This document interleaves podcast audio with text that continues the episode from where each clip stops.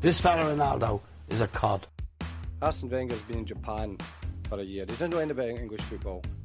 I will love it if we beat them. It's the history of the Tottenham. I have nothing to say. I'm so sorry, I have nothing to say. Con Giovanni, yeah, incredible. Dribble, dribble, dribble, dribble. Penalties? What is penalties? Who are Man United? We're just seven games into the new Premier League season, but one question is on everyone's minds: Who will go first, Jose Mourinho or Neil Warnock? Neil Warnock at the moment looks safe. He doesn't seem to be in any, you know, no one's putting a huge amount of pressure on him. He's looking confident, despite the He defeats. has a he. There was a quote recently. I think it was Sky asked him. And he was like, "Oh, it's no secret. I'm not going to do the Neil Warnock impression. Uh, it's no secret that I preferred the Championship to the Premier League." Yeah, well, he's, he's being well. It's not even that he's being honest. It's obvious that the championship suits him a lot better than the Premier League. He did very well and shocked everyone getting Cardiff up last season in second place. He's going to shock everyone again when he gets promoted next season. Yeah, well, no, I don't see them lasting. But like, what what can the question remains? Like, who would take over at Cardiff? Like we discussed this before. Like Sam. Big Sam could come in. You got any of the British managers? What's uh, Alan Alan Pardew? Pardew, yeah, Big Big Pards. He could do it, but like, there's nothing. There's nothing there. There's no You know who's there. free? Who? Alan Curbishley. Just bring in Bielsa. He's busy. Yeah, he's, he's busy creating the greatest side in human history, and then Yeah. it's going to falter by the time February comes around.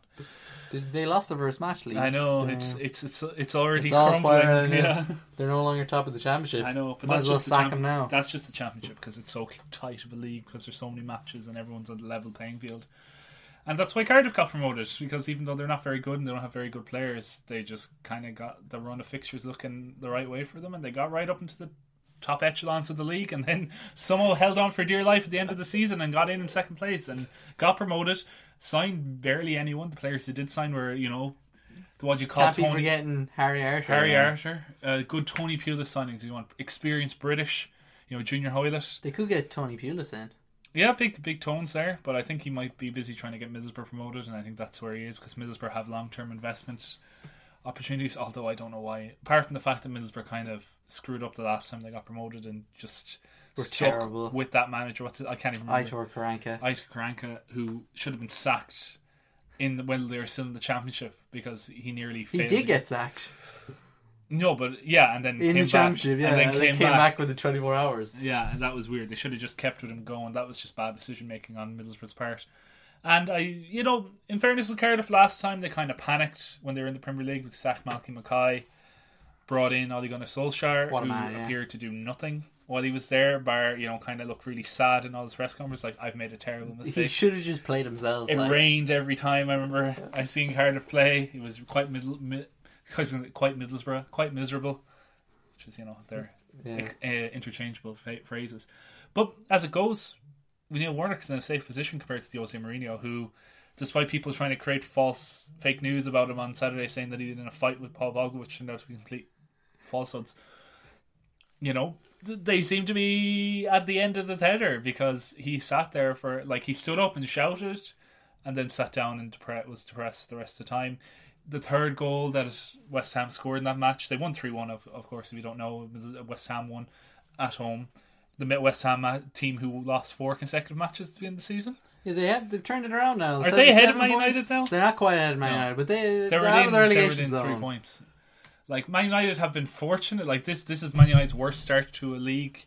I think it's, it's Twenty nine years. I Yeah, think. since 1990 when Ferguson was nearly sacked and he won the FA Cup to save his job, and that was the start of the Ferguson, the real Ferguson legacy. Won his first trophy that year, and Moyes in whenever that was, four years ago now, five years ago, whatever it is. But Yeah, at was that point, five. Moyes had a lot rougher start than. Oh yeah, Mourinho. they played Liverpool, they played Chelsea, they played and Man that's City. all ahead for Manchester United at the moment. Yeah. They don't like they are playing teams who aren't even in good form. Like they were very fortunate when they played Burnley, as it turned out, because Burnley were awful the weekend. Yeah, that them. was the period where they were playing Europa League Thursday nights. and Yeah, and they, were, just, wrecked. terrible. And the, you know they, they haven't had a great season since, but They've they been winning. United got lucky. Yeah, but United got lucky when they played them. Oh, that yeah, kind of definitely. that was like the perfect circumstance to play Burnley away from home, and they won. But other than that performance, what's there been? Like they beat Watford, but were was at like best, suspect. Yeah, At best, they had a good twenty minute period. yeah, which is you know uh, very often it's enough to win these matches, and you know Watford performed well this season. They're ahead of United, as I recall, still. Yeah. Um, but they they just were weren't at the races that weekend. And other than those two performances this year, and like young boys really flattered them. I think they flattered to see in that match because they were like in the Champions League because they were they really could have been down a few goals after, after in the first half before Pogba broke the, the, the, the deadlock in that match. So it could have been worse if you're looking for silver linings to Manchester United season. Like they could be in a much worse state than they are. They've won a few matches. Who do you think would win in a match? Chelsea or Mourinho's Chelsea side that were 16th when he was uh, sacked, or this? I think I think the the this Man United side because they have a bit more character about them. because that Chelsea team was just a, like really bad. Like they were very lucky to win the league the previous year. As we discussed before, they kind of were the best of the rest that year, but nobody was the rest, or no one was. the Everyone best. was the rest. Yeah, everyone was the rest, and obviously, as was told, that Leicester won the league the following year, so it was kind of the the probably low point in terms of quality of the whole Premier League era was that season. Uh, no offense to Leicester, but you know, in terms of like top grade perform players not performing across the board, that season was astonishing. But since then, like who was was who was like oh that that season? We're not even think about it. But that Chelsea team, like the so-called you know the champions, like who were already like most of the squad are speaking to the press now. At the moment, it seems that allegedly a French striker is speaking to the press, and allegedly a French midfielder is speaking to the press, and allegedly a few other players in the squad are speaking to the press. But we leave it at that. And you know, speaking about their discontent with the Mourinho regime, about how they've gone backwards under his tutelage compared to the previous manager. And the previous manager wasn't anyone's best friend either, Louis Van Gaal, if you if you care to remember. He fairly lost a lot of those players by the time the Yeah. end had come. The But- whole Angel Di Maria stuff. Yeah, Angel Di Maria, but like other players have kind of lost the lost the faith with him. Like Wayne Rooney, if you remember, was still at the club. Do you remember Wayne Rooney being at the club and he kind of lost it all? Like Robin van Persie, who was his loyal lieutenant for a long time, had you know had been offloaded at that point.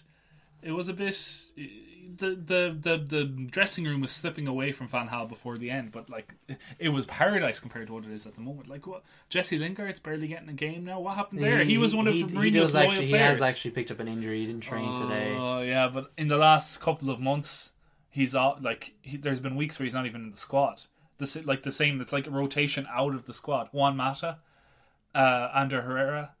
Um, give us some more players there. Pereira, Eric Bailly, Eric Boy. Like Eric Boy. Like, who's like, still probably the best centre back at the club, not in the side yeah, anymore. Lind- he's sick of They'd Lindelof. play- Lindelof looks so nervous against West Ham. Well, wouldn't you be if you made any mistake in But Jose he was just like on the ball, off the ball. He was like he was coming in too early, coming too tight to players. He was running too much early on, so you could tell he was knackered by the time the second half came around, which didn't help. Scott McTominay though, third centre back. Like he doesn't know how to play the position. Yeah, Like and when they went to wouldn't three at the back, no one, no one knew what they were doing. Like Luke Shaw was almost incapacitated. Sure, there was a substitution. I can't remember who it was. I can't remember which one. It was when Lindelof came off yeah, against West Ham. I can't remember. It was was it Rashford that came out? It was Yeah, Rashford that came yeah. on.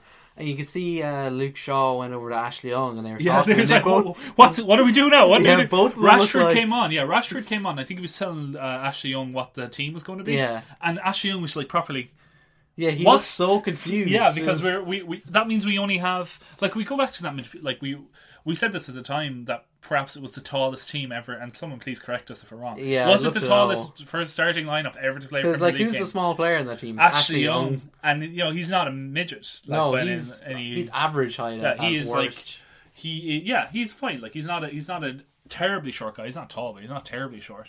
And he was by far the shortest. Yeah, he looked team. tiny. Like everyone else was above six foot tall. For the most part, I can't think of whoever uh, like Luke Shaw maybe isn't how tall. yeah, is Luke Luke Shaw would be about the height of Ashley Young. Yeah, say. so maybe the fullbacks smaller. were the were the were the short lads in that team, but you had a midfield, or technically on like, like You were playing the midfielders of Scott McTominay, Marwan Fellaini, Nemanja Matic, and Paul Pogba. Yeah, tall guys. giants. But even though, as it turned out, the Paul Pogba played ahead of Lukaku for the majority of the match. Scott McTominay played on the right hand side of midfield slash left hand side, sorry, right hand side of defence slash left hand side of midfield as he progressed through the field. I don't think that was at all what it was meant to happen. It seemed like they were completely unstructured. Matic was kind of in the middle of uh, a guy like shielding the back four, but or the back five as it was. But you can't blame the. I don't know what was players going on. what's going on here. Really. Martial, Anthony Martial started that match. You have to remind me on multiple occasions Martial was playing. I did not see him touch the ball for the He entire did. I match. can confirm he did Fair touch enough. the ball. I think Ashley Young hit in uh, consecutive worst corners in Premier League history. Yeah, it was Aspas esque. One of them. Well, he hit two of them directly to like one of them he just West Ham completely players on scuffed the right, break. Yeah. Like two in a row. It was like that's actually a really good pass if you want to start a counter attack. Yeah, like it was very, it was bizarre. Like if West Ham had any like speed about their attack, they would have easily scored. But it's uh, like it's easy to understand why the Man United players aren't performing when like they they've no confidence in the manager. They don't know what they're supposed to be doing. And yeah, no, but what like they and they also know that if they make any costly mistake, well, Mourinho's going to throw Yeah. them under the bus. Like you saw Mourinho in the post-match press conference struggling to. Uh, who will I blame? You know, he was so down. he went was, with the like, referee and completely the apathetic. mentality. Yeah, he went to all the referee. You know, he cost us for that. Like Rashford fouled, and like if you watch the goal back, okay, if you think Rashford's fouled, okay, but United have six players behind the ball yeah, at the point still where need to Rashford's continue fouled. going. Yeah, and it was just a straight, a straight pass. Yeah, the players right need through. to be switched on. Yeah, but it wasn't. It wasn't even like, oh, this has come out of the blue. It was like, okay, Rashford gets fouled in inverted commas, but the ball goes back into West Ham's like into West Ham's possession in midfield. So a pass goes back the way, and then who was it? Um, Mark Noble just standing there, Yeah. with time on the ball, no one Loads pressed of him down, and then just he hit it like he almost overhit the pass, but he just hit a nice slow, like Not a slow- difficult ball. Yeah, not a difficult ball. Exactly, that's what I'm looking for.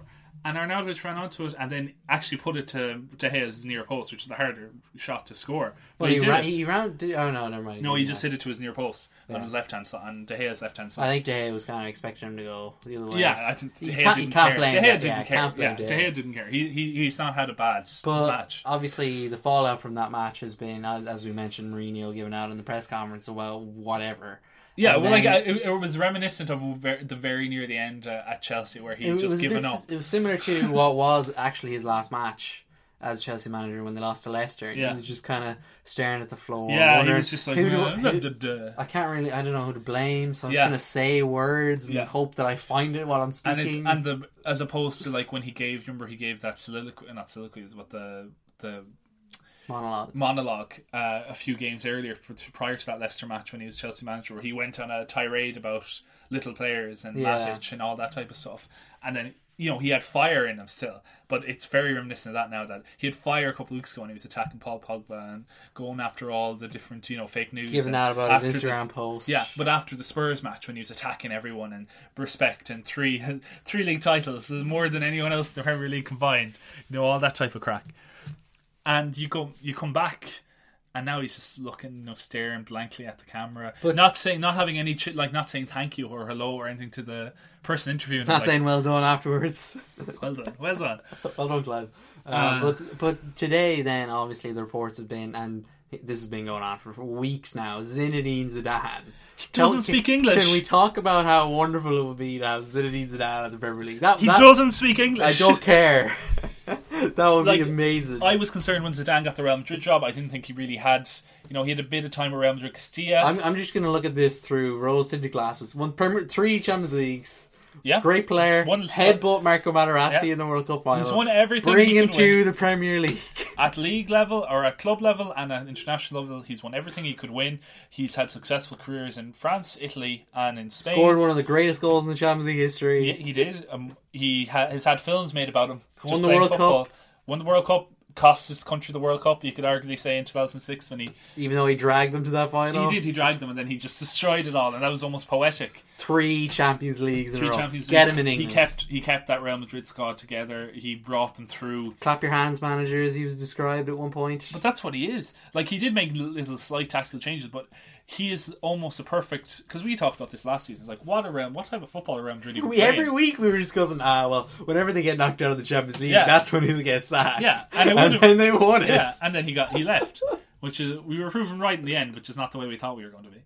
But like that's Get that's, him in England.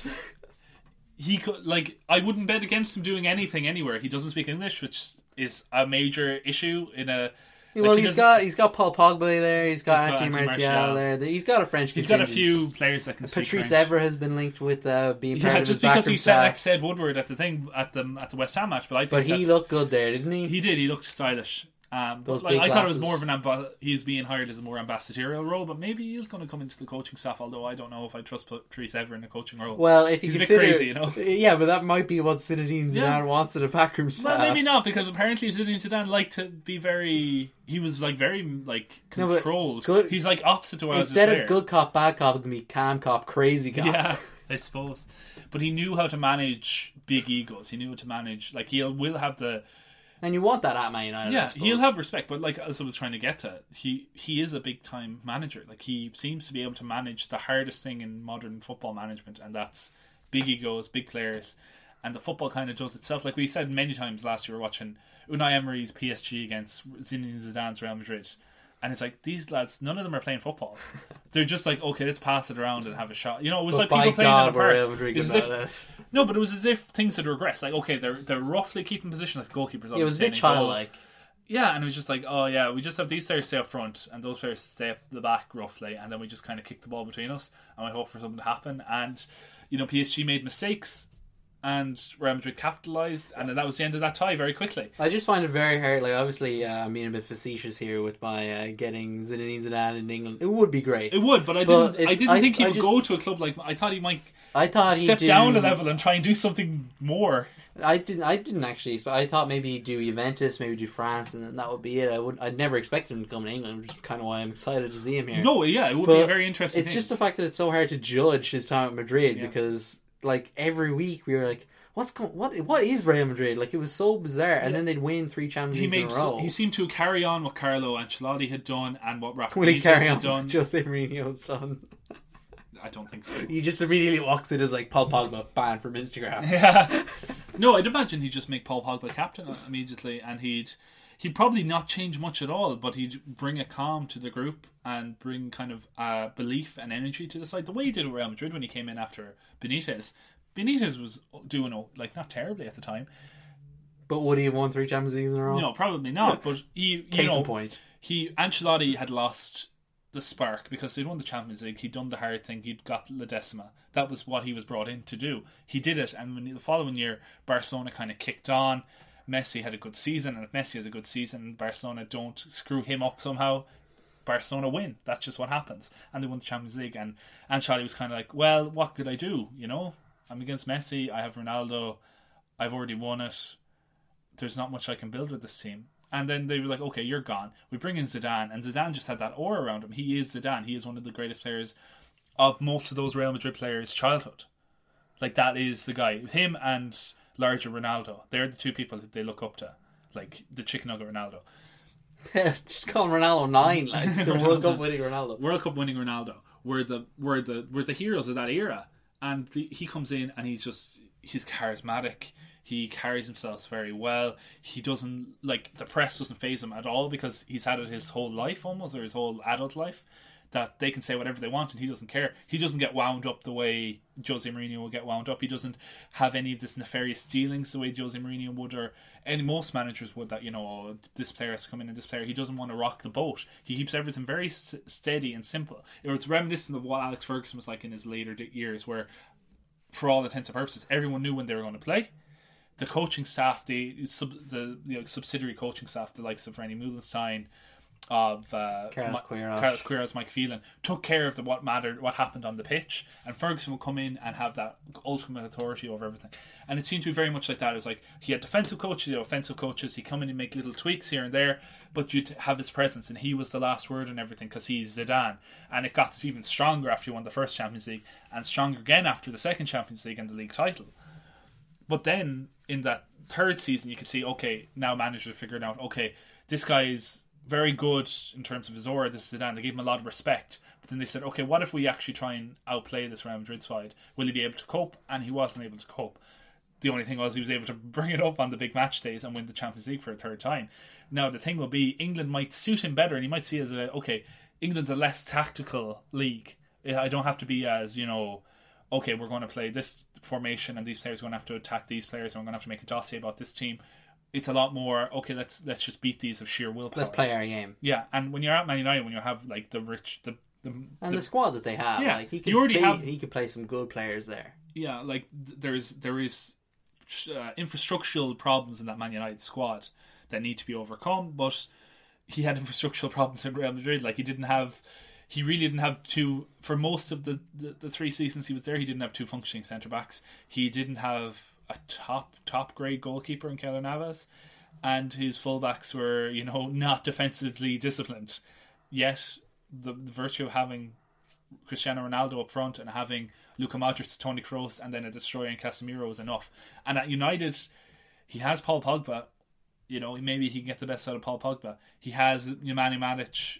He has Fellaini, who can be deployed to destructive greatness. I think. I, lo- I love the idea of Zidane and Fellaini. Yeah, but it could like it could work very well as a because it's like Zidane had like Casemiro was like that, like not in the same way Fellaini is, but he you know an attacking player that maybe if you put a bit of discipline into his game and dropped him deeper, he could do a job. And like very few players are going to outwin a goal kick coming into Manchester United midfield. Who's going to be Fellaini in a jump?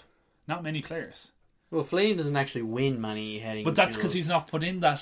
He well, he, he wins a fair few in the box when he's attacking. That's why he's put up ahead of Lukaku as number nine. Yeah, for well, I've definitely seen matches where it's like, how did he lose a header to someone five foot? Yeah, 10? but maybe with a bit more discipline, a bit more belief given from Zinedine Zidane, you might play a bit more Yeah, headers, you know.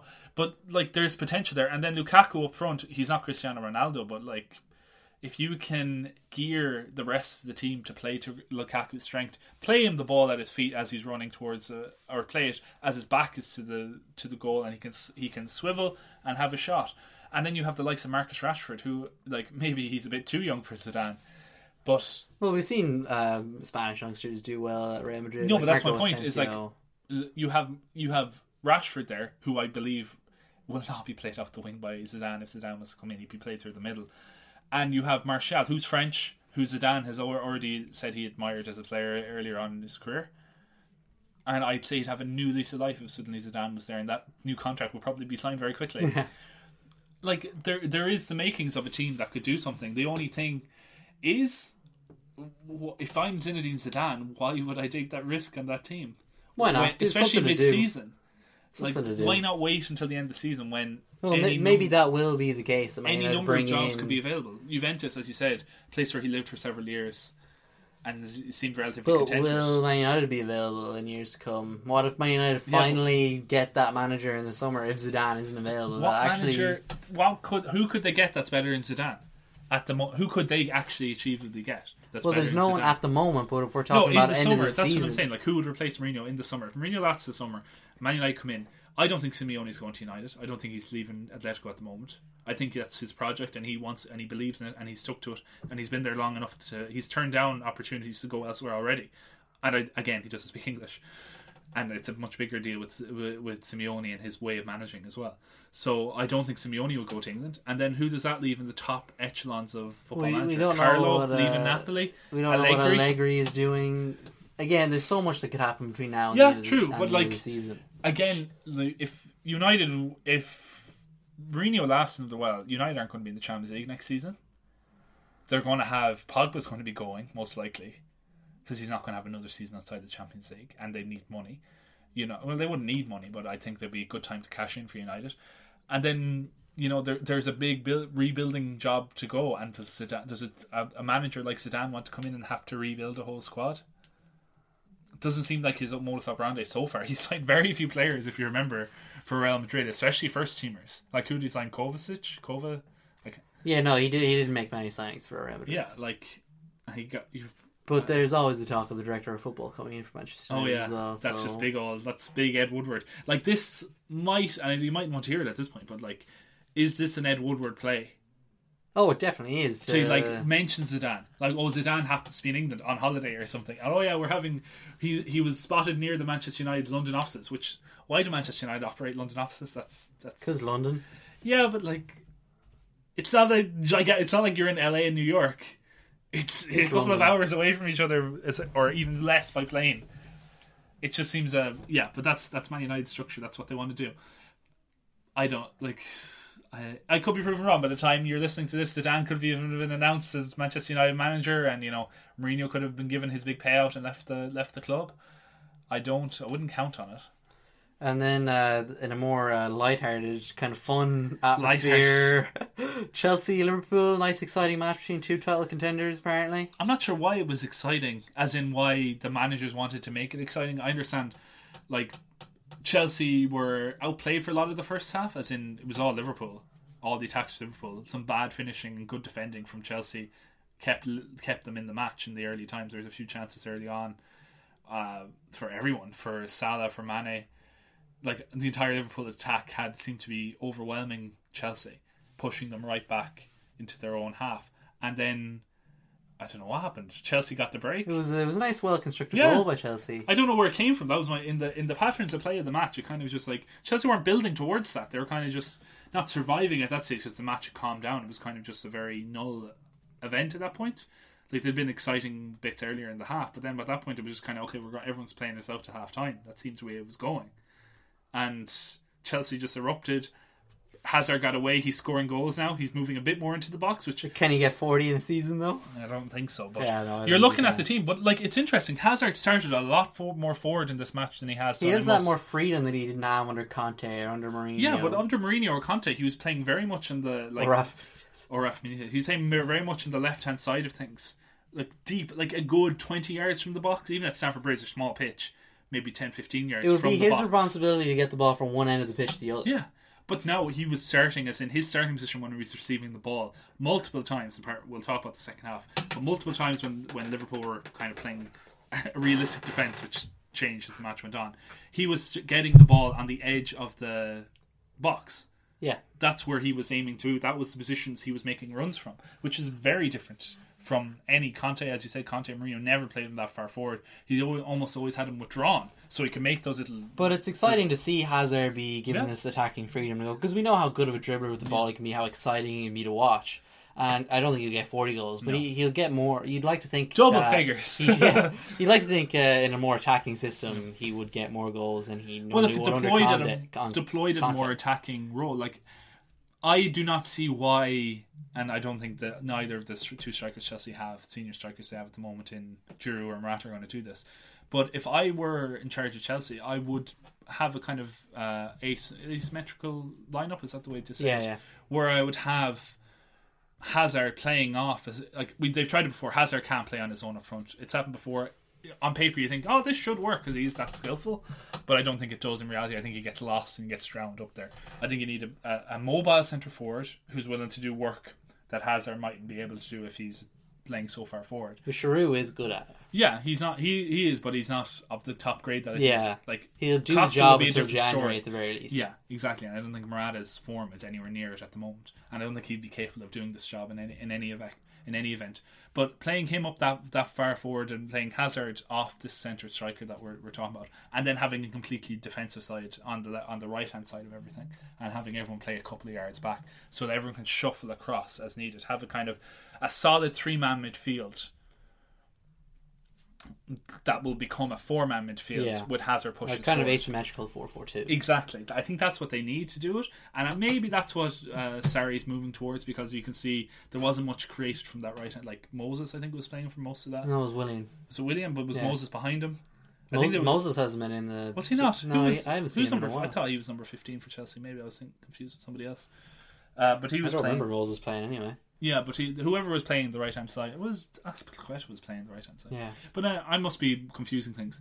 But they, you know, they seemed fairly solid. But then Liverpool were just they got. It was almost as if, oh my god, someone scored against us. What do we do? And it felt very blunt then for the majority of the rest of the match. They could not do anything.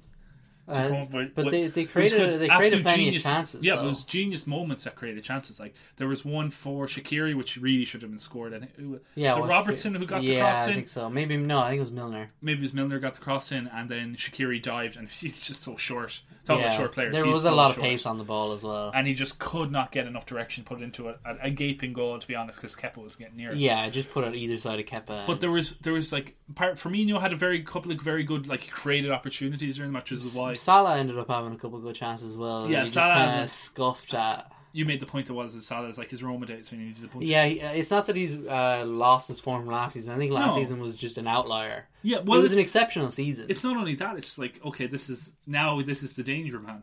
We're going to we're going to cut off, and everyone knew Salah was scoring goals because you could chip the ball over to him, and he'd run in from the right hand side and score.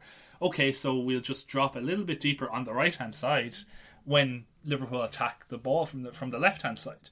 So you kind of have an asymmetrical defense to stick with the asymmetrical team, and they just are cutting off the opportunity for him to run onto goal. He still created, he still had chances. He should have. you know, scored in the he's still half. a, good dribbler of the ball. Like not all of his goals scored like that. Like No. he scored a variety, But the goals. majority of them were like that. But like he scored a few where he cut in onto his left, or he dribbled past a couple of people. But he he created those chances that he would have scored last season. But I think last season was just such an exceptional Yeah, season right. that he would have scored them last season, but he wouldn't have scored them any other season. Yeah. he he he's the kind of player that up until last season would have required three or four chances, maybe even more on a, on Yeah. a certain day to get the goal at last. which is why Liverpool ne- didn't go out and like, okay, we don't need to have these other attacking options. They went out and you know reinforced their attacking options and brought other players back into the fold this season, which you might not have expected. The likes of Daniel Sturridge, who I personally thought he'd be, because West Brom last that's Yeah. when he went to, and got relegated to West Brom last He only played like six games. and he was crap when he came on. I remember him coming on a couple of times, like, oh yeah, he's so bad. That guy, he seems so washed up. Yeah, and then he's like he's doing okay. Like he's not doing like he scored a very good goal in this match, and it, he didn't. Even, he wasn't. He came on. Did he come on for Salah?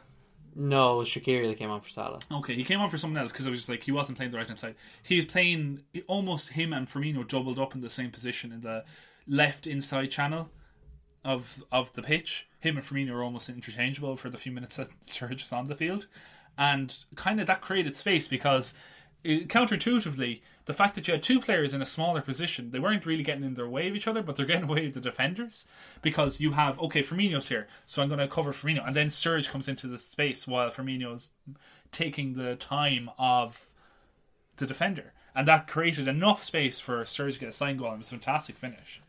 Oh yeah, definitely. Like I, I kind of preferred Hazard's goal than Ah. Sturridge just because just because the nice intricate play and the way that they, you could see how they pull the defenders away. Yeah, but you don't often see Sturridge score goals like that. That's why it kind of was a bit special. I Uh. I don't know. I remember him scoring a few Uh. nice goals like that, and he almost scored one like exactly like that in the League Cup. He just hit the crossbar. yeah, well, and then the bicycle kick goal as well. I still haven't seen that actually. Well, it was a to- flying volley. I'm not sure. You, you can let me know if you consider it a bicycle kick or not.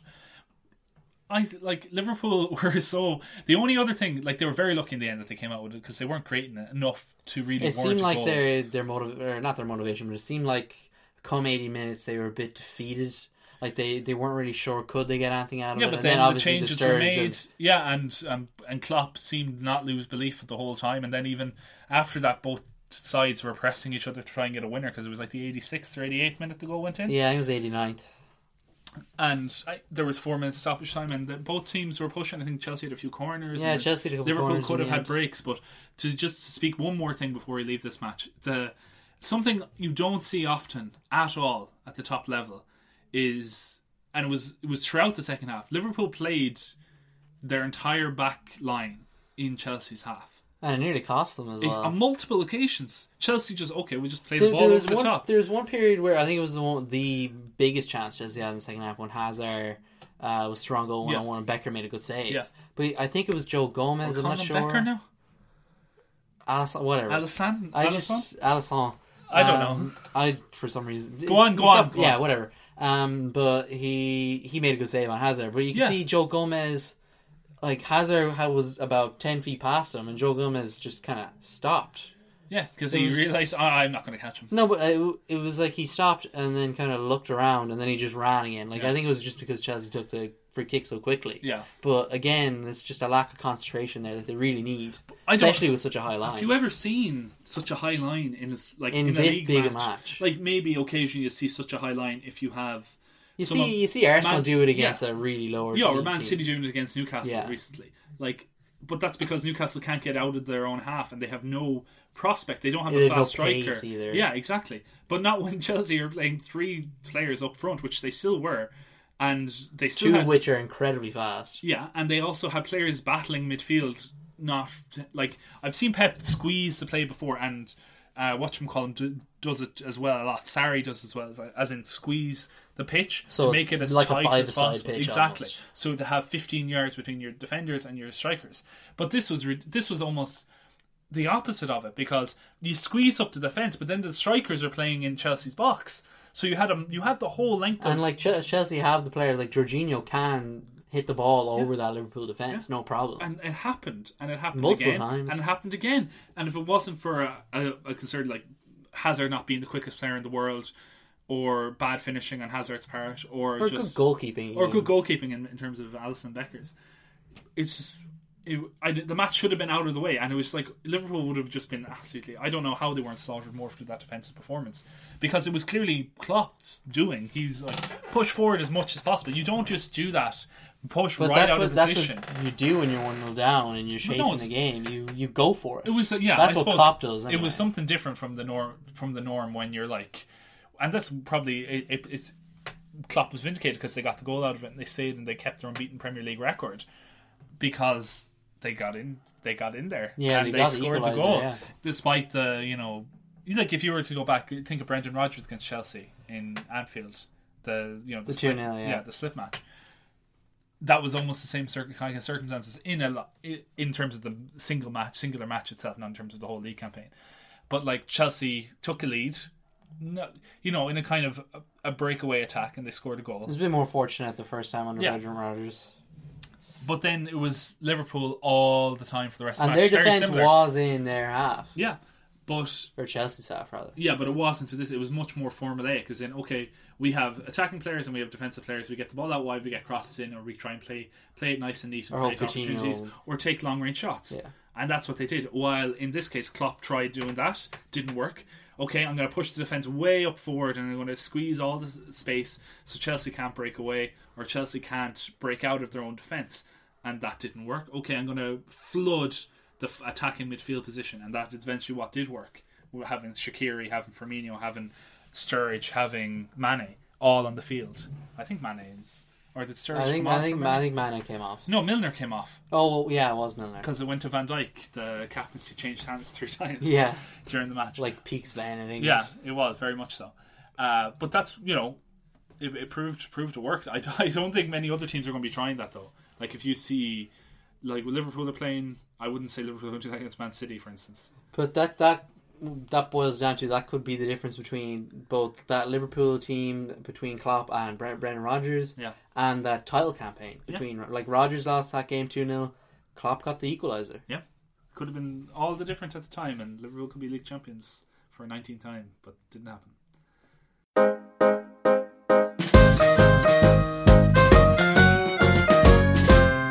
I have nothing to say. I'm so sorry, I have nothing to say. When managers get opportunities, they don't come around that often. Like a manager could be like Big Sam talked about this for his entire career that he's never going to get a big club because his name isn't Sam Allardyce.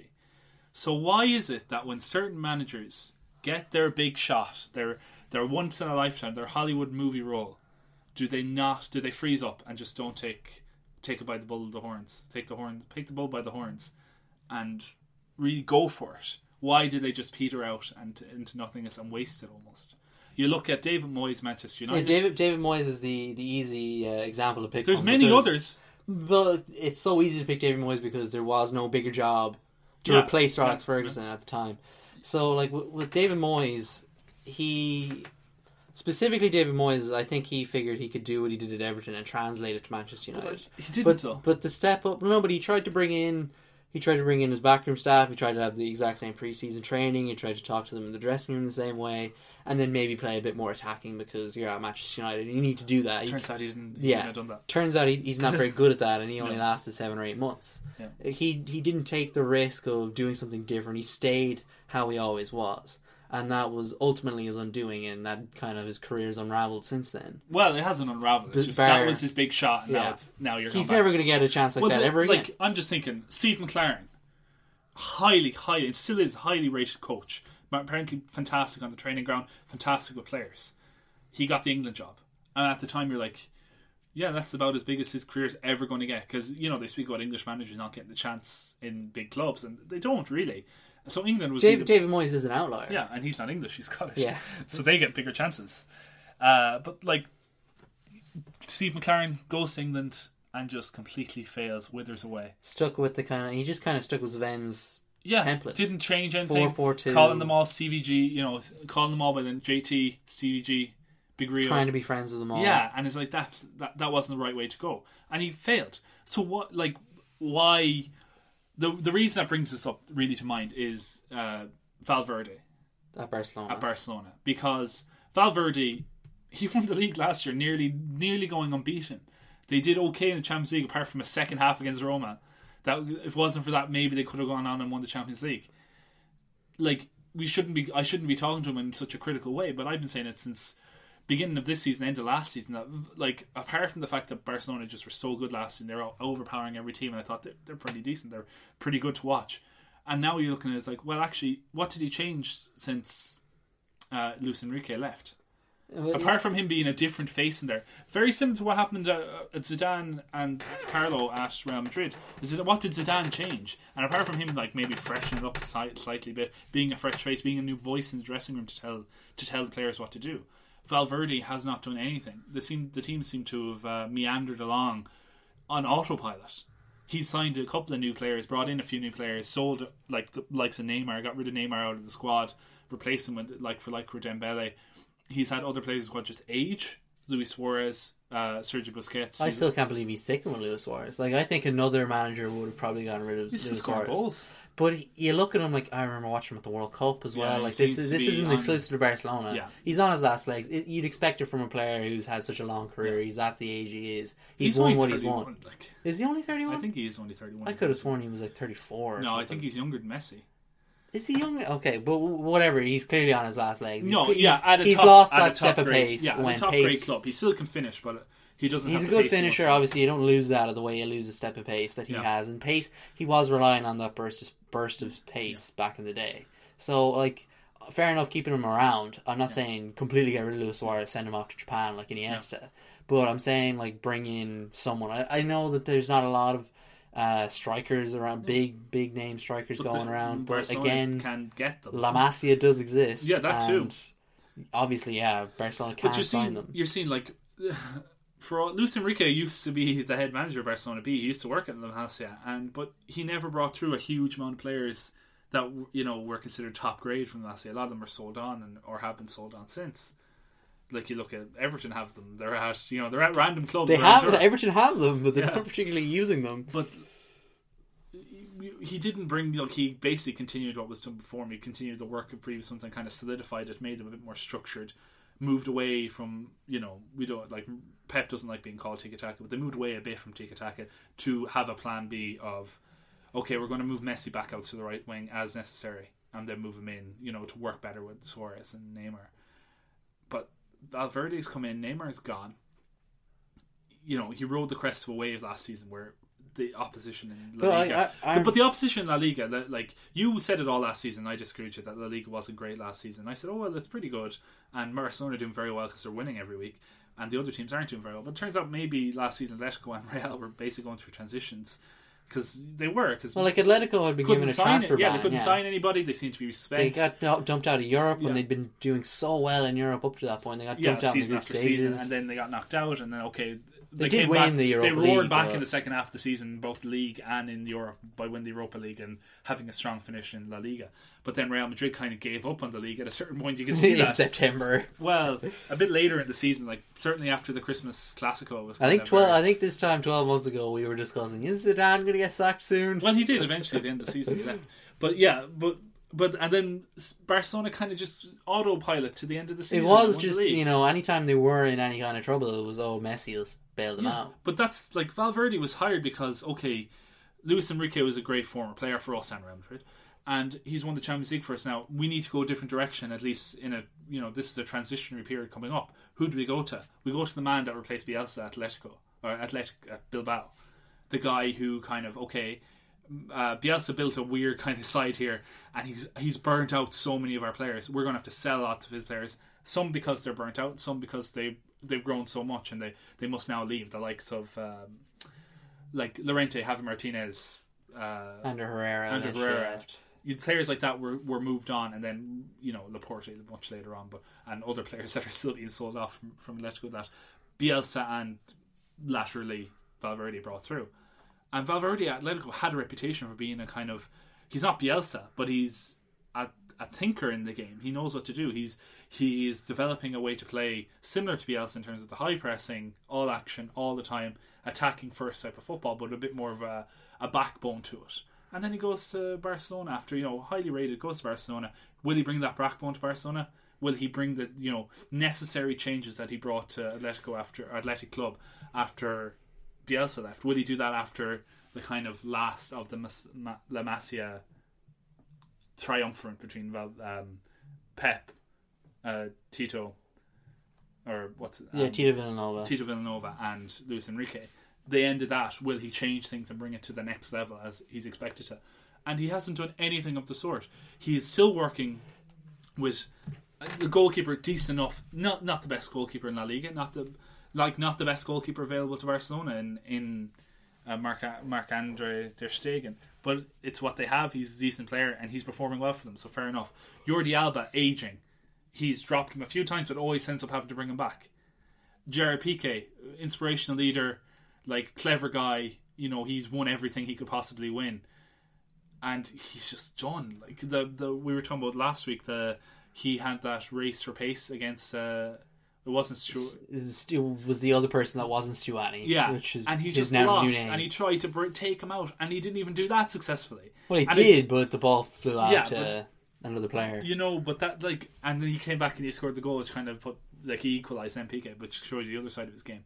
But you know, he seems to be like accelerating his decline very quickly. We knew it was coming for a few years, but well, Piqué has been around a while. It's reminiscent of Puyol and Piqué when Puyol was nearing the end, and it was like, oh, Piqué's holding up, holding them together. now Samuel Umtiti is. But he's not even Samuel Umtiti can't even. No. he's not of that level. He's not of Piqué's But level to, at his to peak. give Valverde some bit of credit, because I know I, I have been very critical of him on this show in the past. When he initially arrived at Barcelona, it seemed like he might do something different Yeah, because Neymar was gone.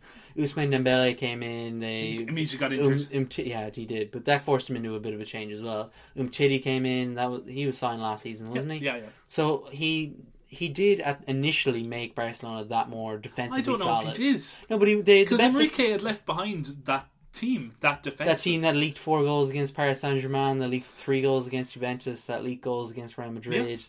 But that's what I mean. what about, they, like, that Roma? leaked goals. Yeah, but that's the second half of the season. That's what I'm talking about when he came in Okay. initially. Okay. They had the best defense in Europe. They were keeping clean sheets. It was like, oh my god, a team has actually scored against Barcelona. It was getting at that point come November, December. with Paulinho. Yeah, pa- Paulinho, yeah, that was bizarre. But he suspicious was transfer. that's who was he was box he- to box it work. seemed like he had managed to make uh, Barcelona play 4-4-2 in a really interesting way. He seemed like you know they they turned around Juventus from I know group stage isn't quite the same as the Champions League quarter final, but they had been trash in the quarter final under Luis Enrique, and then they did this. They did to Juventus what Juventus did to them in the group stages. So it looked like Luis Enrique started solidly. You know, he might be able to build something at Barcelona. And I wasn't particularly impressed with how they were playing, but they were getting results. Yeah. You know, when you have Messi, you rely on him. That's that's Yeah. that's what happens. well, yeah, if you have the best player in the world, use yeah, the best player yeah, in the world. use him the way that he needs to be used.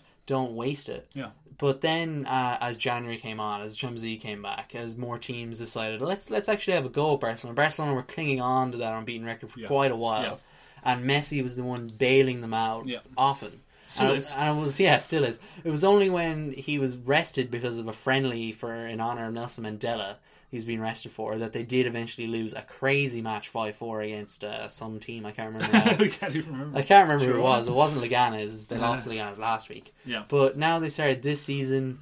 They kind of are just they've started. They picked up where they left off, which is not an impressive way. They've dropped seven points in the last seven days. It's making La Liga interesting because it is no like Atletico are the most impressive, but can't. Atletico, Atletico started poorly, but you know Barcelona and Real Madrid have both let Yeah. let them back. I up. think Atletico have been more impressive than Barcelona and Barcelona and Real Madrid, but they just haven't had the results on the pitch. yeah, Um, but that's the thing. Is like when it comes to Valverde, I think he's blown his shot, and I, I presume he just wasn't removed last season because he won the league so impressively. Yeah, it is- it is and because to- who else? As we said about the Man United discussion earlier, who else? Who else is there? Yeah, you That would can't get Zidane in. You can't get Ancelotti in because he had the Real Madrid job. you you're in Barcelona. You're known like if Barcelona don't play progressive attacking football, what's the point of them? Like Yeah, that is their like, thing. the whole like thing that of- is their like Real Madrid's identity is Galacticos playing the best players in the world in like an amazing way. And that's what they've done over the last Yeah. couple of years. And Barcelona's one is okay. We're gonna we're gonna do this a Mezque different way. club. Yeah, more than a club. And it's a different thing entirely to what Real Madrid do. But in recent years, that's they bought Coutinho for 100 plus million. They bought Dembele for 100 More plus and million. more- They're linked to a Pogba for 100 plus million. They're doing the whole like originally the joke was made before that they did the Galacticos project much better than like the Zidanes and the Perrons. They had the like you know at their peak, uh, Barcelona had the best mixture of bought in talent and uh, homegrown geniuses like the likes of Messi, homegrown, and Iniesta and Xavi coming through the youth system. It peppered in there with Henry, with Eto'o, David Villa. David Villa, Zlatan. Zlatan, even yeah, but they won the league, didn't they? With Zlatan? Yeah, they did.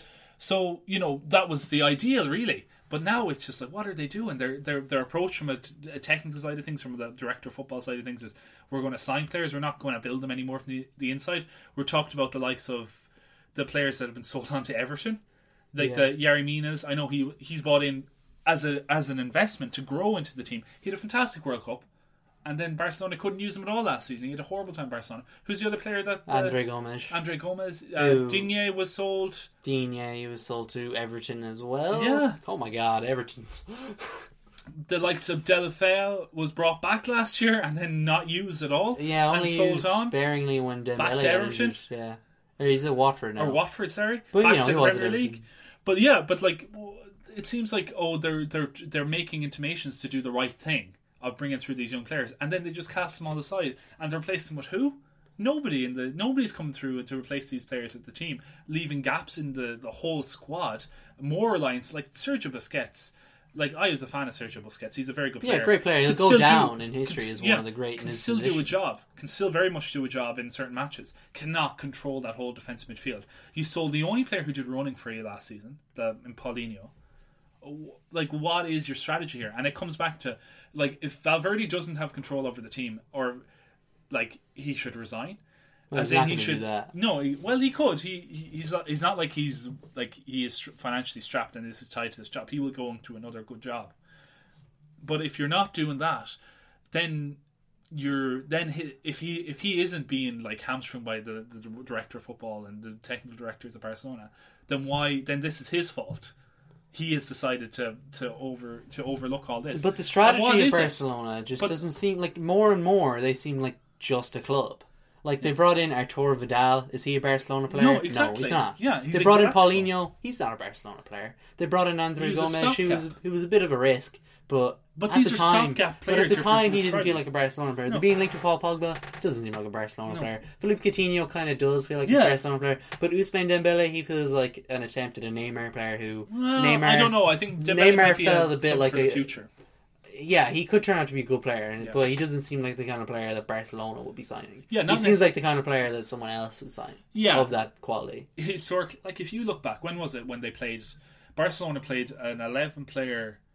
It wasn't even. It might have been the end of Pep Guardiola's Yeah, reign, Pep was still there. Yeah, when they and played, they played a whole eleven. homegrown. Yeah, homegrown in a proper match, and it was like, wow, that is that is That's the the, dream of for football. clubs. Yeah, and like obviously that's not always you get generations. It's not always going to be brilliant. But what happened?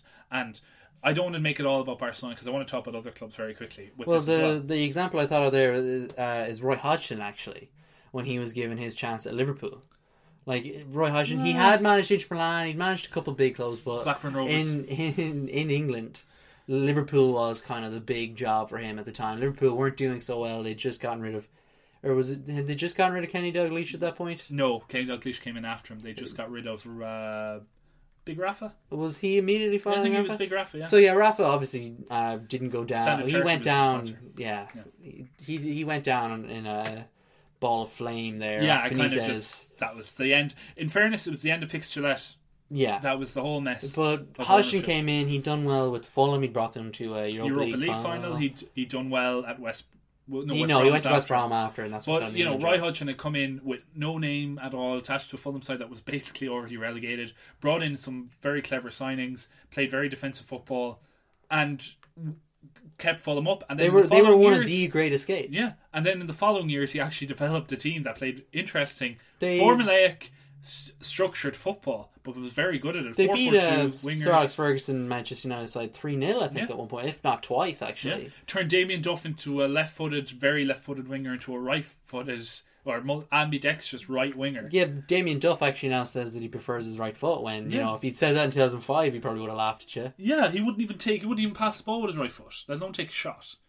But like that is someone who at smaller clubs seem to have seized the opportunity in an instant and went on and did it. But then he gets the Liverpool job, as you said, and he freezes. He just plays. They were uh, dreadful. It was a bit like a Mourinho But season he made before that was a thing. He brought in players. He brought in the likes of um, what's the name of that West Ham fullback he brought in? It's very funny. Uh, Paul Konchesky.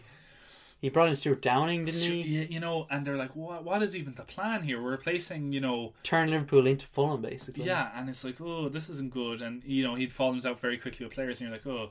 And then he lost that job, and he seemed to do the same thing with England when he took over at England. He kind of didn't progress them in the way you might expect him to. He kind of, okay, which is maybe He what made England them needed into at an embarrassment. Well, Like losing to By the end of Iceland it, was yeah. a national at, embarrassment. at first, he seemed to have adapted well, and he just made them a solid team. But then, yeah, by the end of it, he was like, I don't know what to do. Because, but he seems to be, I'm come back to Crystal Palace, he's doing different things with younger players. You thought when he finished in England, he's done at the top level because he doesn't know how to compete with modern tactics, modern managers. And he's proven he can do it, which makes you think that is it a psychological thing? Because the other person I wanted to bring up in all this was Pep Guardiola. A guy at 37 gets the like at 35 I'll see he gets the 35 he gets the job Barcelona B doesn't do that well at Barcelona B does okay initially and then I think he wins the did he win the best youth team like kind of league I know they play in Segunda League or whatever they play in one of the lower divisions in the weird way that Spain work, work run their B teams but like he had progressed a lot of players into the squad he had them playing a very certain type of way and he was very not hostile, but he was known as a cantankerous figure in the team. Like you don't cross Pep, or Pep gets back at you. And in, he interviewed for the Barcelona A job once Frank Rijkaard got sacked. Mm, uh, It's very it's documented by the technical directors of Barcelona that Jose Mourinho was the other main choice. You know, someone who had been in the Barcelona and he'd apparently interviewed very well as well. and they decided to go with Pep because he was a force of character. Pep uh, Pep said that they didn't have the balls to appoint him. Yeah. Like that's that's the kind of stuff that was Yeah. going around. Like it seemed like Jose Mourinho was inevitably going to become Yeah. Barcelona manager, but they took the risk on Pep Guardiola. which is which is you know goes goes in the favor of the Barcelona board. But then it's not just that that you anyone can talk the talk. You know anyone can whiz at an interview or anyone can impress someone on a first impression and get the job. The case is what do you do when you get the job. And Pep struggled at first. His teams didn't do well. He- they were everyone lost, was adapting. Lost his very first game in charge in the league, and then drew the second one. and- Yeah, and it was a while before he had people were calling for his head very early on, but he didn't. Okay, I'm going to put everyone back four, and we're going to defend like mad, and we're going to play Messi as a right winger. it and was a- six 0 victory against Sporting Gijon that really kind of shot everything off, But- and it was the rest is history. yeah, but he stuck to his principles, and he's done that at every club since. Like you, you think. Um, Gary Neville made a very interesting point uh, at the beginning of the season when he was talking about the way managers must adopt adapt to uh, different, you know, the way that players must adapt to managers. Managers cannot adapt to players. That when he was at Valencia in a short managerial stint, he made a crucial mistake that he, he since the biggest learning experience of his managerial career. That when he was um, a few matches in, a few of the players came to him and went, "Boss, this isn't working for us. We can't play this way. We're too open. We we need to sit back and we need to defend and we need to hold on. We need to get a result in this match, a draw or anything." And he was like, "You're right. We need to do that. I need to play to you to your strength and forget what I was want to do and forget what I wanted to build here. I'm going to play with you." And he said was the biggest mistake of his managerial career, however short it was, that he just threw away his values immediately and he played what he thought the players wanted to play, not how he thought the game should be played and he said that was the end of him as a manager at Valencia. That was it. After that, he lost. He lost the players. Lost confidence in what he was going to do. They thought they could, maybe not consciously, but they knew they could manipulate him if necessary. And they were like, if this doesn't work, if what we want to do doesn't work now, he's got nothing. He's shot. His legs are gone from underneath him. And you look at that in a lot of managers at the top top clubs when they go there, that they play to the drum of what is expected of them, not what they should do themselves very few exceptions to that rule. That you look at Pep being a, a prime exception of it. You look at Jose Mourinho at his peak being a prime exception to that of not going to Porto and getting beaten by, or not going to Benfica originally and then moving on to other teams he was at before he was at Porto. But being at Porto and like, you think you're going to roll us over and we're going to play this la di da fancy Portuguese football. We're going to be hard as nails to beat. You're not going to beat us because that's the way my Jose Mourinho teams play. And that's how he continued to his career and got great success from it. They're managed to set their way and they seize their opportunities when they get them there's a lot of people out there, and I count Valverde in this. I think uh, Lopetegui, who was also like Sergio Ramos taking free kicks when there's clearly at least five to probably eight better players to take free kicks on that Real Madrid side, and like uh, you know. Courtois can hit a ball pretty hard as well, if necessary. You know, he's He not scored yet- a few penalties in his time. exactly. And you look at Lopetegui at Real Madrid, he's exactly the same as Valverde. That for we're not going to talk about the, the appointment or anything like that, but it seems to be this is a yes man who has a reputation in previous jobs of being an innovator, of being someone who changes perceptions. And he's come in at Real Madrid and he's kept it going as usual. He's not going to try and change. He's not trying to get rid of. No offense to Karim Benzema, the great you know Karius beater and you know defeater of Bayern Munich of last season. But he's done as a top grade player. The same way you're talking about Suarez, I think Benzema is even further over the hill than Suarez is. Even though he is scoring in these Champions League finals. He is over that hill, yet he's persisting with him. Gareth Bale, I know he's injured now, but like what is his purpose of using Gareth Bale? He seems to be just continuing what was done in the past. When that wasn't Gareth Bale's best position, he seems to be playing this guy out of position. And then the rest of the team is like, why Sergio Ramos is liability in a lot of these matches. Like he got a huge cut in his head against Atletico Madrid. Do you think he was subbed off? No. He was bleeding quite profusely out of his head. He's not taken off because he's too big to be taken off. And like that could have been to the detriment of the whole team. Maybe the team would have played better if they had a centre forward who didn't have a head injury Maybe early on the won. match. Exactly.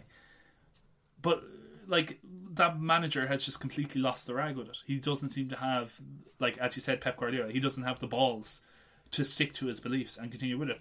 Maybe Pep Guardiola could have been a huge failure, and maybe he could have crashed out. Maybe he could have been like Gary Neville. Exactly, but he would have stuck to his principles over it, and we would have for Pep Guardiola. Oh yeah, vaguely remember he was a manager at Barcelona for a very short amount of time. Done now in Barcelona with Jose Mourinho or whoever it was Yeah. afterwards. But then like it didn't happen that way because he stuck to his principles, because he stayed to it. Luis Enrique is another example I want to bring up on it tangentially. He did that. That happened to him. He went to he had he's a Barcelona B. Roma hired him because this guy was like the the pre the the follower Pep. We want a bit of that Pep action. We'll appoint him. Had a crap time, crap crap time at Roma. People gave him multiple chances because they wanted to stick with him, and he stayed to his principles the whole time. Didn't vary from them. He'd be very similar to to Pep, bit more direct, but very similar to Pep, especially at Roma. It's very similar. Tiki taka, passing football. No, not too many big players, and it got crushed in Italy. Goes back to Spain, tail between his legs, takes up rank at Celta Vigo, and he adjusts his own game a bit. But he mostly st- sticks to his you have to adapt to a certain extent. You do, of course. I'm not saying you don't adapt, but he sticks to his principles roughly.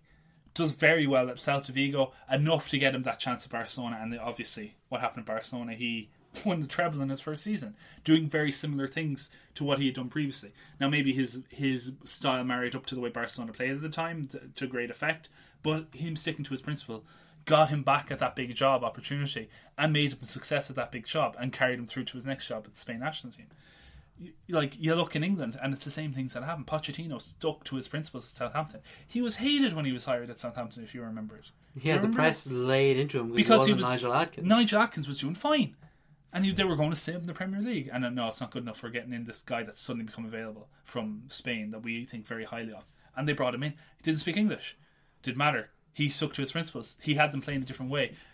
Like by the time the second season came through and he was going to Spurs, like everyone was like, "Wow, what a manager! Spurs have got a really good deal out of this." Because he stuck to his principles, did the exact same thing at Spurs, who were really bad, if you remember Tim tactics Tim. tactics Tim Sherwood, and they completely changed Highest the way win they rate of any. Tottenham manager. But despite them not changing hugely their squad, they changed the way they played because he stuck to his principles. It could have been very easy for him to just say, "Okay, lads, we have some good wingers who can cross the ball in. We have some good little centre midfielders who can play the ball quickly into the box, and we have solid, big, tall centre backs." Soldado. You know, we have Soldado up front. But no, he's like, okay, we're going to play high pressing, high pressure game, and if you can't get it, you're out of the club, no matter what. It could have gone very badly for him. It didn't, you know, it didn't shoot off. Like he didn't get t- top four immediately. It took a time to do Yeah, it it took a couple of seasons. because he stuck to his principles. And I think there there is there is a question to be answered of why do all the like certain managers they don't have the character. But is, is that belief. what makes the best managers in the world that they stick to their guns? perhaps like is that the true character? Is that the true trait of a great manager? if you go back in time through all the different managers, they've all been stubborn. They've all had their moments. Uh, your man, I can't even think of his name at, at Benfica in the sixties. the Herrera? No, no, he was No, at he, Inter. he was a, yeah. But him as well. They stuck to their principles very rigidly. But you go through Brian Clough, very famous for doing it. Arrigo Sacchi was so rigid, was so strict to his principles that he, you know, forbade any deviations from it and would kick you out of the club. Continued through Lippi, through Trapattoni, uh, through Ferguson, obviously, Wenger, through Mourinho, through through Pep more more recently, Simeone, Arrigo, like not Arrigo Sacchi, um, Maurizio Sarri. Maurizio Sarri, uh, Allegri, Max Allegri, who who everyone thought was a joke when he got the AC Milan job. He was friends with Berlusconi. That's why he got the job. You were just showing me with Berlusconi. Comes through Milan, wins the league at Milan, which isn't a thing that's done often at The Milan. last manager to do it. Yeah, but it was him and Carlo, and it's going back 15, nearly 20 years before. No, about 15 years before they won the league. Then, like it's with Sacchi. Yeah, in the 90s. No, I think they won it since. Did they win in the late 90s? Well, did Capello win one? Yeah, maybe, I don't even But remember. Capello anymore. again would be. Yeah, but that was a very long time ago. And you like, like Allegri goes to Juventus, and he's like a laughing stock. Oh, you're you're not going to last long after Conte. Eight look- years later. Is he there eight years? Uh, no, oh, he's not no, there. not eight quite years. eight years. It's eight league titles, but But he didn't win it. Yeah, he didn't win all. Those. Yeah, that's what I mean. Conte won the first few. But Allegri's there, and he's stamped his way of playing football. It's very different from the way Conte played it. Like initially, it was gradual. It was an evolutionary change, but now it's very like he's changed almost the every whole- year. yeah. But almost every year, uh, um, Allegri has changed the way they play, but keeping to his core principles of controlled, abrasive, counter-attacking. he's proven himself as a very football. smart, Yeah, very tactically aware manager. and that's the what the best do. And I just fear that when these managers like. We're we're going to see now in the next few years. There's a, there's a batch of young managers coming through. We, we start- Well, Eddie Howe, but Thomas Tuchel's got the. You had eh, U- Unai Emery was say the start of it. He went to PSG after very impressive campaigns at Sevilla, and I don't know. I think the jury's out on anyone going to PSG this time. I think it might PSG are the, the new manager killer. yeah, exactly. So Emery's at Arsenal now. Tuchel's at PSG. See if he can do anything there. And then you have the likes of Julian uh, Nagelsmann. Nagelsmann, who's going to Leipzig, who, who have a bit of money next year. Lucien Favre at uh, Dortmund. Lucien Favre. You had Kovac, who, who we haven't really mentioned much about Bayern Munich this season because they're probably going to win the league without even trying. But Kovac comes from uh, Frankfurt, who was very impressive. Frankfurt. He seemed to have changed the way They won the cup. played. They almost qualified for Europe. Exactly. And they were right up there in the league as well for Frankfurt, who were just they were relegated several years ago. I remember, and they're back up there and they're competing and they're doing it with a shoestring budget with no real big players at all, with old pros playing. And he's revolutionized the way they played. And now he goes to Bayern, and the same thing that we just discussed has happened. In early days yet, so it could could, could Yeah, be turned we'll around. give him another few months. But at the moment, he seems okay. There's an old guard there, and he's sticking to them. He's praising the old guard. He's sticking to the way they like to play, the way Ribery and Robin, when he's fit, likes to play, like with the inverted wingers and have the central man through the middle that he's play balls to really quickly. And for the most part, that'll probably be enough to win them the league in Germany. But it's like not going to win them the Champions League. But maybe maybe he's long term thinking, you know, Niko Kovac by giving them this final year, you know, a bit of a last I don't think he's going to get. I think it's I'm a sign giving him that the benefit of the doubt sign- here. Yeah, you're giving the benefit. Of, I think it's a it's an early sign of the same type of behavior as Lopetegui, as of Valverde, as of historically Steve McClaren, Roy Hodgson, uh, David David, Moyes. Moyes. Like you name it, like Brendan Rodgers to an extent, he kind of imploded by the time at the end of that, or the end of his uh, Liverpool reign as a big manager. Like the Mark Hughes, you know, player like managers who were known as somewhat progressive at one point or another have just absolutely descended into madness when it comes to them getting behind and getting that big opportunity. And it's you're right. The the best managers seem to push through and show their character and show their personality through their sides, but the bad managers don't. Dale set up quite interesting with the active back. It was almost like a, a 4 2 1 3 1. It was, it was quite an interesting formation. The Premier League preview now as we close out the show. There's a big one now this week, a huge one.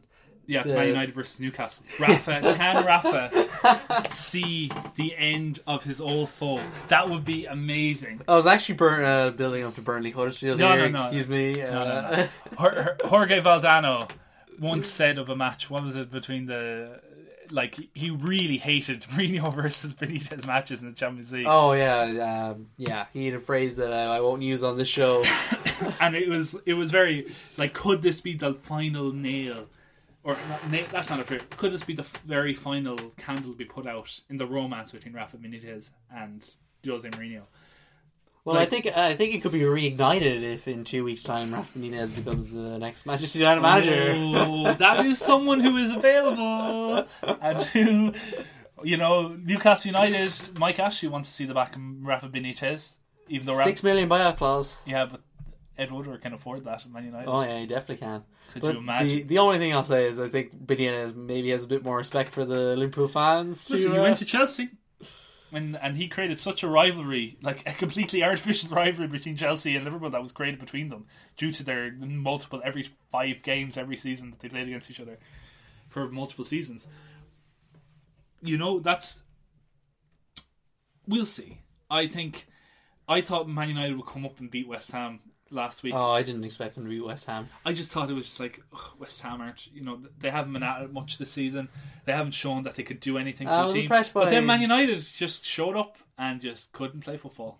Five minutes is all it took for Felipe Anthony Anderson. Martial was on that field. He was. He We didn't even speak about him being substituted. He was substituted at the same time as Paul Pogba. And Paul Pogba walked off, and the cameras were all on Paul Pogba. And, and Mourinho gave him a bit of a tap on the back as he went off. And Paul Pogba didn't make a scene or do anything. He was like, fair enough, I'm off. Ran straight off, did his thing. Didn't make any meal of it. And then everyone forgot Anthony Martial crawling off behind him. Mourinho completely ignored him. Everyone ignored him. And he sat down looking sad because that relationship is dead.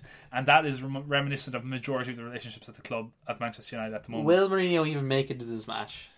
It could be They've gone got- by the time you're listening to this. Valencia on Tuesday, maybe defeat there. What if they lose 4 0 to Valencia? Is he gone then? No, because they're still in the Champions League. I imagine there's some kind of contract yeah, stipulation to do with the Champions League, and that It was the same at Moyes, it was the Same same, with with Van. Gaal. I think that Do they wait it out? It's a long road to not figure to finding out mathematically. It could be March by the time yeah, probably will be. Probably will be. That's why. But you have two options in Manchester United as a club, and this is before the match against Newcastle. Yeah, here, here are the two options. One gets it on, two gets it on. No, the two options are you maintain with Mourinho and write the season off, and wait, you know, save the money from See the if you season. can right the ship. Well, no, I don't think they, they think he can right the ship. I think it's just you wait off this season. You wait till he fails to qualify for Champions League and get rid of him, and you reduce your Yeah. expenditure, and then you see who you can get as a top grade manager thereafter. Like who's the big name that Ed Woodward can attract? Because that's what it's going to be. It's Oh, not yeah. going to be. They're not going to find this like tactical genius and bring them through. They're not going to take a risk on someone with minor, like the way they did on Alex. They won't bring in Kieran McKenna, say, who is uh, the current assistant manager. No. Yeah, but that's that's what I mean. Like that's that that would be the No, risk. but they're not going to unearth. They're not going to unearth like Nicky Butt isn't going to be promoted from within that kind of way. They're going to have to get a big name because that's what Ed Woodward does. He doesn't. He's not clever. He's just good at commercial things. That should be like the head of our CV. Like Edward, we're not clever. Yeah, KPMG. Um, that that's just the way things are. Could the other option is they sack him now, and they get someone in, whether it be Zidane, whether it be someone else, whether Or it's maybe, maybe it's just an interim. Yeah, Exactly. And they probably get a boost enough in their performance to at least stay new manager bounce. a new manager bounce to at least stay in the you know stay in the running for the Champions League until the the business end of the season, or at best maybe they have a turnaround and Zidane does something in the Champions League to win the Champions League. he or- wins a fourth in a row. yeah, or they stay in the top. You know, they they suddenly arrest their form because they have the Yeah, squad. you, you can't write off top four yet because No. it's still so well, you can if. Mourinho. I think you can. Oh yeah, Mourinho it. said but if Zidane, stays, if Zidane comes gone. in by before Saturday, you can't write off top four just because it's Yeah. so early and we don't know about Because, Zidane. like Mourinho got second place. Like the the like the likes like there's certain journalists that want you to believe that Mourinho did amazing well to finish second last season. He'll- he will stopped- tell you that. Liverpool stopped playing at a certain point last season, and they did badly. Spurs were a basket case last season, and were very lucky to stay in the top four. Arsenal and Chelsea, Arsenal are like Arsenal were closer to seventh than they were to fourth. Yeah, Burnley end of it. nearly overtook them. Exactly. And Chelsea were just like, can I be sacked yet? Can I be sacked yet? Can I be sacked yet? That was the whole season. That's a bit like Mourinho this season. Well, I think it's worse because like Conte. At least, yeah, Conte remained at least a bit professional. Yeah, exactly. Right until the end, he remained professional. It's it's not like that. This season is going to be a lot different. Emery at Arsenal, they they seem to be like not playing well but getting results, which is not what Man United want to hear. Spurs, I think, are still a bit of a basket case club and haven't arrested a lot of the problems they had last season, and they've an over reliance on one or two players, but they, they're still up They're there. eking out results. Exactly. Chelsea are doing better than I thought they would do. And, then, there's you the have big two. yeah, which you are definitely going to get top four. meet on Sunday. Yeah. How's that one going to go? I think this is a Man City victory. I think this is the point where we start seeing At Anfield? Yeah, I think this is the point where you start seeing okay, this this is why they they got Kevin De last Bruyne, season. Kevin De Bruyne back, in training. He probably won't play the Champions League match, but I can see him playing Oh, I assume he's working on getting back for this match. Yeah. This is a huge match.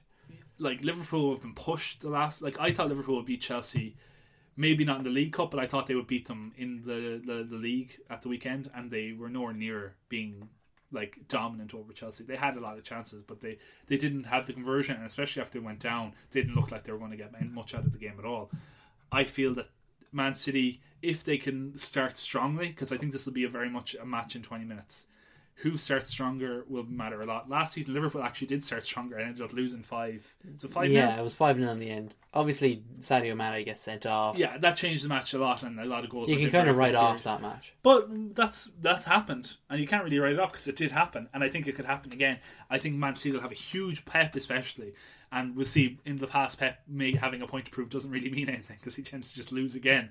But he'll have a big point to play against. Point, But it was it was last season that uh, it, I think it was in the first leg of the Champions League quarterfinal that uh, Pep went with four players in midfield. He He played Gundogan, he played De Bruyne, he played Silva, and he played uh, Fernandinho. Mm. Yeah. like he had done in the Carling Cup final against Arsenal, and it didn't work. No.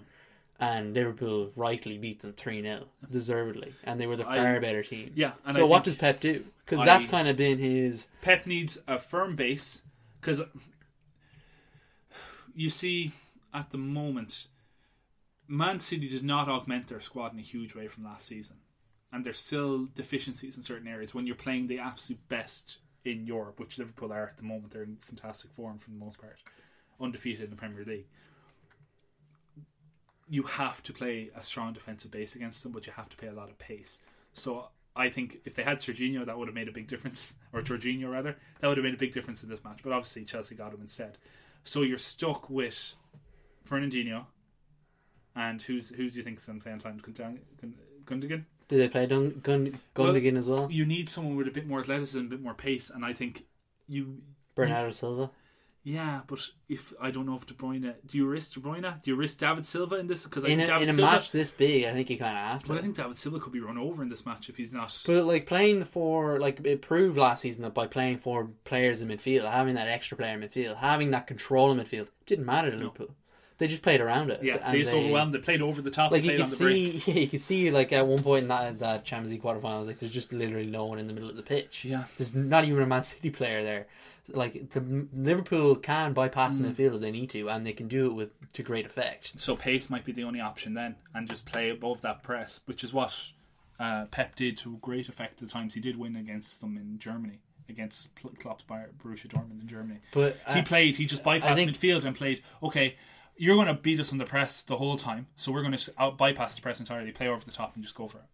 But the problem is, though, is I think there's a bigger gap between Pep's Bayern, Bayern and uh, Klopp's Dortmund than there is Yeah. currently between. So Man do City you and think Liverpool. Liverpool, you sound like you think Liverpool are going to win this? Uh, uh, it's just hard to go against Liverpool at the moment because they're playing so well. You know, That performance- the the, last the performance against Chelsea is uh, not great, but again, like- that's, that's the difference between them away from home. We saw how poor away from home they were against all the big teams last year. They didn't beat any of the top six away from home last year. They've already picked up four points, three at Wembley against Tottenham and one at Stamford Bridge. Yeah, true. Whereas at Anfield, obviously they lost in the League Cup, but it's the League Cup. You can write that off. Yeah, you can. It is. They haven't lost in the league at Anfield in a long time. I, it was.